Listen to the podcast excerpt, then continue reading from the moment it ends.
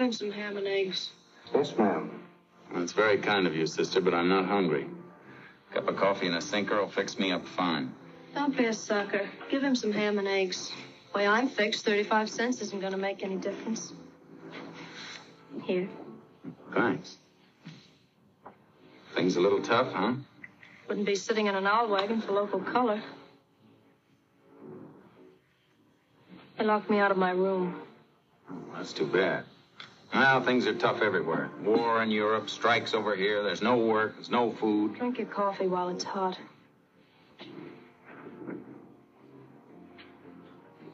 What'd they lock you out of your room for? Did I ask you any questions? I'm sorry. It's all right. You been in Hollywood long? Long enough. Trying to crash the movies or something? Something like that. I guess that's pretty hard to do. I guess so. I never got close enough to find out. Oh, sorry. Say, who's being sorry for who? Am I buying you the eggs or are you buying me the eggs? Just like to repay you for them. All right, give me a letter of introduction to Lubitsch. I might be able to do that, too. Who's Lubitsch? Drink your coffee. Can you act? What'd you say? I said, can you act? Sure, I can act. Would you like me to give you a recitation? Go ahead. Skip it. My next act will be an impersonation of a young lady going home on a thumb. In that outfit? How about your own outfit? Hmm, I mean, haven't you got a car? No, have you? No, but Then don't get ritzy. And I'll tell you some other things I haven't got.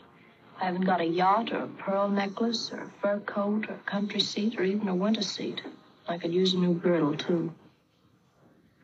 I wish I could give you some of the things you need. you wouldn't be trying to lead me astray, would you? You know, the nice thing about buying food for a man is that you don't have to laugh at his jokes. Just think, if you were some big shot like a casting director or something, I'd be staring into your bridge work saying, Yes, Mr. Smearcase. No, Mr. Smearcase. Not really, Mr. Smearcase. Oh, Mr. Smearcase, that's my knee. Give Mr. Smearcase another cup of coffee. Make it two. Want a piece of pie? No, thanks, kid. Why, Mr. Smearcase, aren't you getting a little familiar? Look. Thanks. Look, if you wanted to stay in Hollywood a little longer. Well, I don't want to stay in Hollywood a little longer. I've used up all my money, all my going home. Well, I was just going to say, I have a friend that's out of town, and you might be able to stay at his place for a couple of weeks, and maybe by then things would break a little better for you. Or he might even be able to help you a little. No, thanks. There's no strings to this, kid. I know you don't know who I am, but I used to know a few people around here, and this guy's really out of town. And you know a way in through the window or something, no thanks. No, I'm pretty sure that in this case, I'm going home, big boy. I can get a ride out of here in a little while. I don't like to think of you asking a bunch of thugs for lifts along the highway. Then don't think about it. You mean you just get in any car that comes along? Anything but a Stanley steamer. That, of course, is Sullivan's Travels, released 81 years ago. Veronica Lake and Joel McCree. McCrea. Welcome to the Dr. Zeus Film Podcast. Let's just let it play. If he has already opened his Christmas gift, that, of course, is Jason Alme's gift, the Criterion collection because I don't play. If I'm going to get you a gift, it's going to be Criterion because that's what I got for my birthday. And he told me he had the DVD. And so, as Clint Eastwood said, that's me making your day. Sullivan's Travels is this comedy kind of taken from I mean, it's it's it's a satire from uh, Preston Sturges. Uh, McCrea plays a successful Hollywood director, John L. Sullivan, an idealist who believes you can't accurately direct a screen tragedy unless you live it first. Disguising himself as a bum, Sullivan sets off to see America from the bottom up. Along the way, he befriends a beautiful but cynical stray, played by Veronica Lake and learns about the cruelty of life among the less fortunate. In the midst of brutality and despair, the young director makes a vulnerable discovery that what the downtrodden need most is laughter. Hailed by critics as Preston Sturges' masterpiece, Sullivan's Travels reveals the wonderful insight and artistry of one of Hollywood's finest directors. And I sent it over to my friend Jason Alme and my friends Jason Alme and Christina Alme and their family for them to enjoy for the holiday season. I'm sure the kids won't understand it yet, but give them time. They will understand the wonderful world of Criterion because their father has a lot of Criterion. oh my god. Oh, this is the Dr. Zeus Film podcast. It it really it gets great. It gets great around the holidays. And I like to share the wealth. I, I truly do. It really is a magical time. It's better to give than receive. I know many of you want to receive, and that's fine. I understand that. But giving is giving is the way it's at. So here we are. It's oh, oh geez, two is when is Christmas? Two weeks? Is it two weeks? Oh my. Here we go. but um yeah. It's it's been a it's been a fascinating time. And to bask in these films and to share them with people. That's what it's all about. Now, Kim Basinger very famously played a Veronica Lake look-alike, a prostitute, in LA Confidential, released 25 years ago. But the real Veronica Lake is the real deal.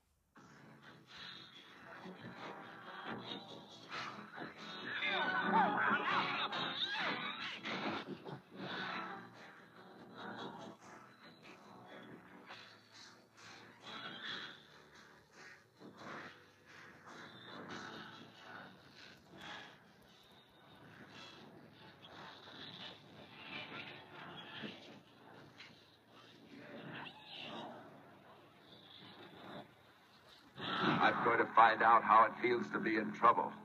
Without friends, without credit, without checkbook, without Dave. Alone. And I'll go with you. How could I be alone if you're with me? Sullivan's Travel. The side-splitting story of a $4,000 a week big shot who turns hobo for experience and gets more than he bargained for. You better drop me at the next corner and take this bus back where you stole it from. Don't talk nonsense. I left a note saying I was taking the car. did I? Be nice if you could remember. I suppose that is.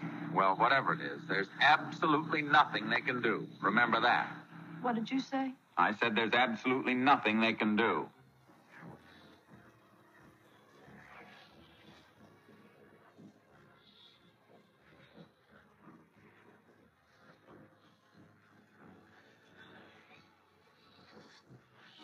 Those were the films of the day and it was all about the trailers and the humor. Released december 29th 1941 mm. an american comedy film that really i mean the satire satires really didn't get a lot of credit as they do now.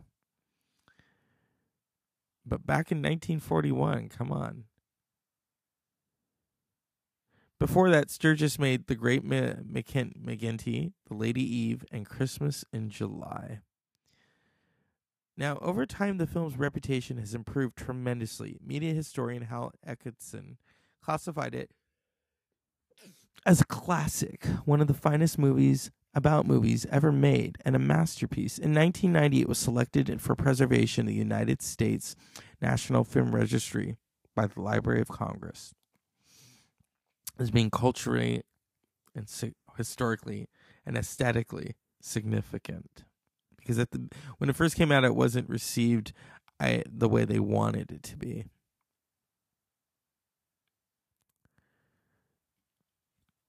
The film primarily the film's primary theme is summed up in the last line of the dialogue as spoken by Sullivan.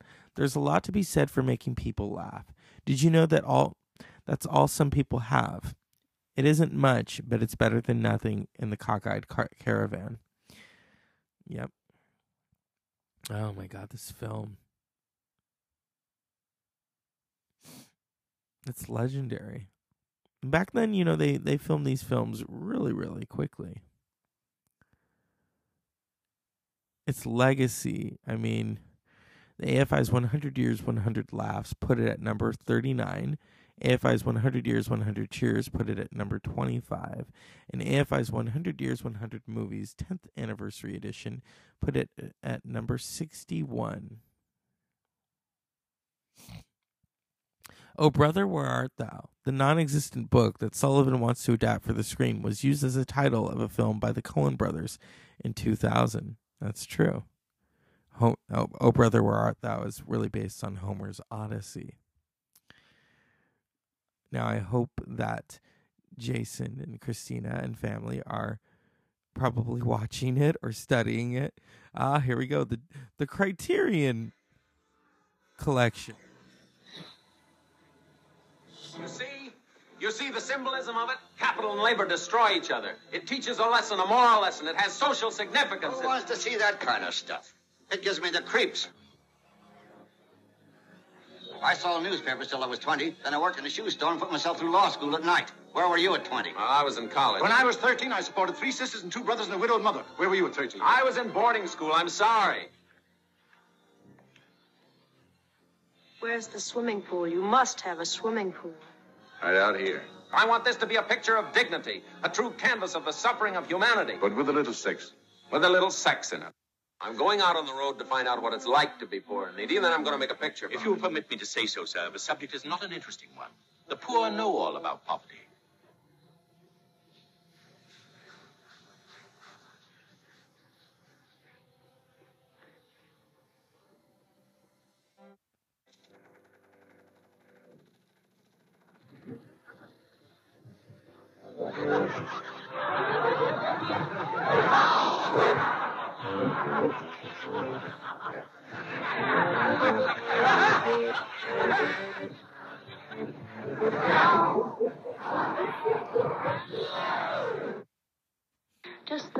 If you were some big shot like a casting director or something, I'd be staring into your bridge work saying, Yes, Mr. Smearcase. No, Mr. Smearcase. Not really, Mr. Smearcase.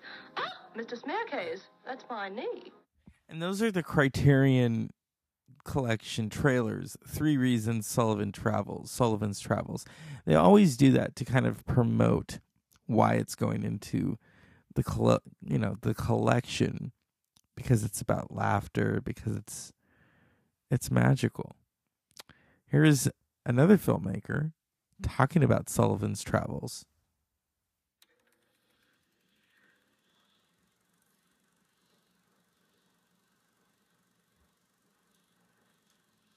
Sullivan's Travels is a story of a person who is insulated and protected by his success. He has so many people around him, so many handlers and agents and managers, and he's living in this kind of uh, glamorous vacuum. And he decides he wants to change his career and get rid of the movies that have made him successful, the comedies, all the light-hearted, you know, kind of souffles, and he wants to make a Oh, brother, where art thou? He wants to tell the ultimate tragedy. And to do that, he wants to find out what it's like to experience tragedy and hardship. And so he sort of goes into disguise as a hobo, but he's followed by the same coterie of chefs and hairdressers and managers and agents. And then fate steps in, and he really becomes the character he wants to tell a story about. The inspiration we learn is that, that laughter, you know, heals all wounds. That if you can laugh, you'll you'll get better and you'll feel better and you'll find your way out of the jam you're in and you'll see the light at the end of the tunnel.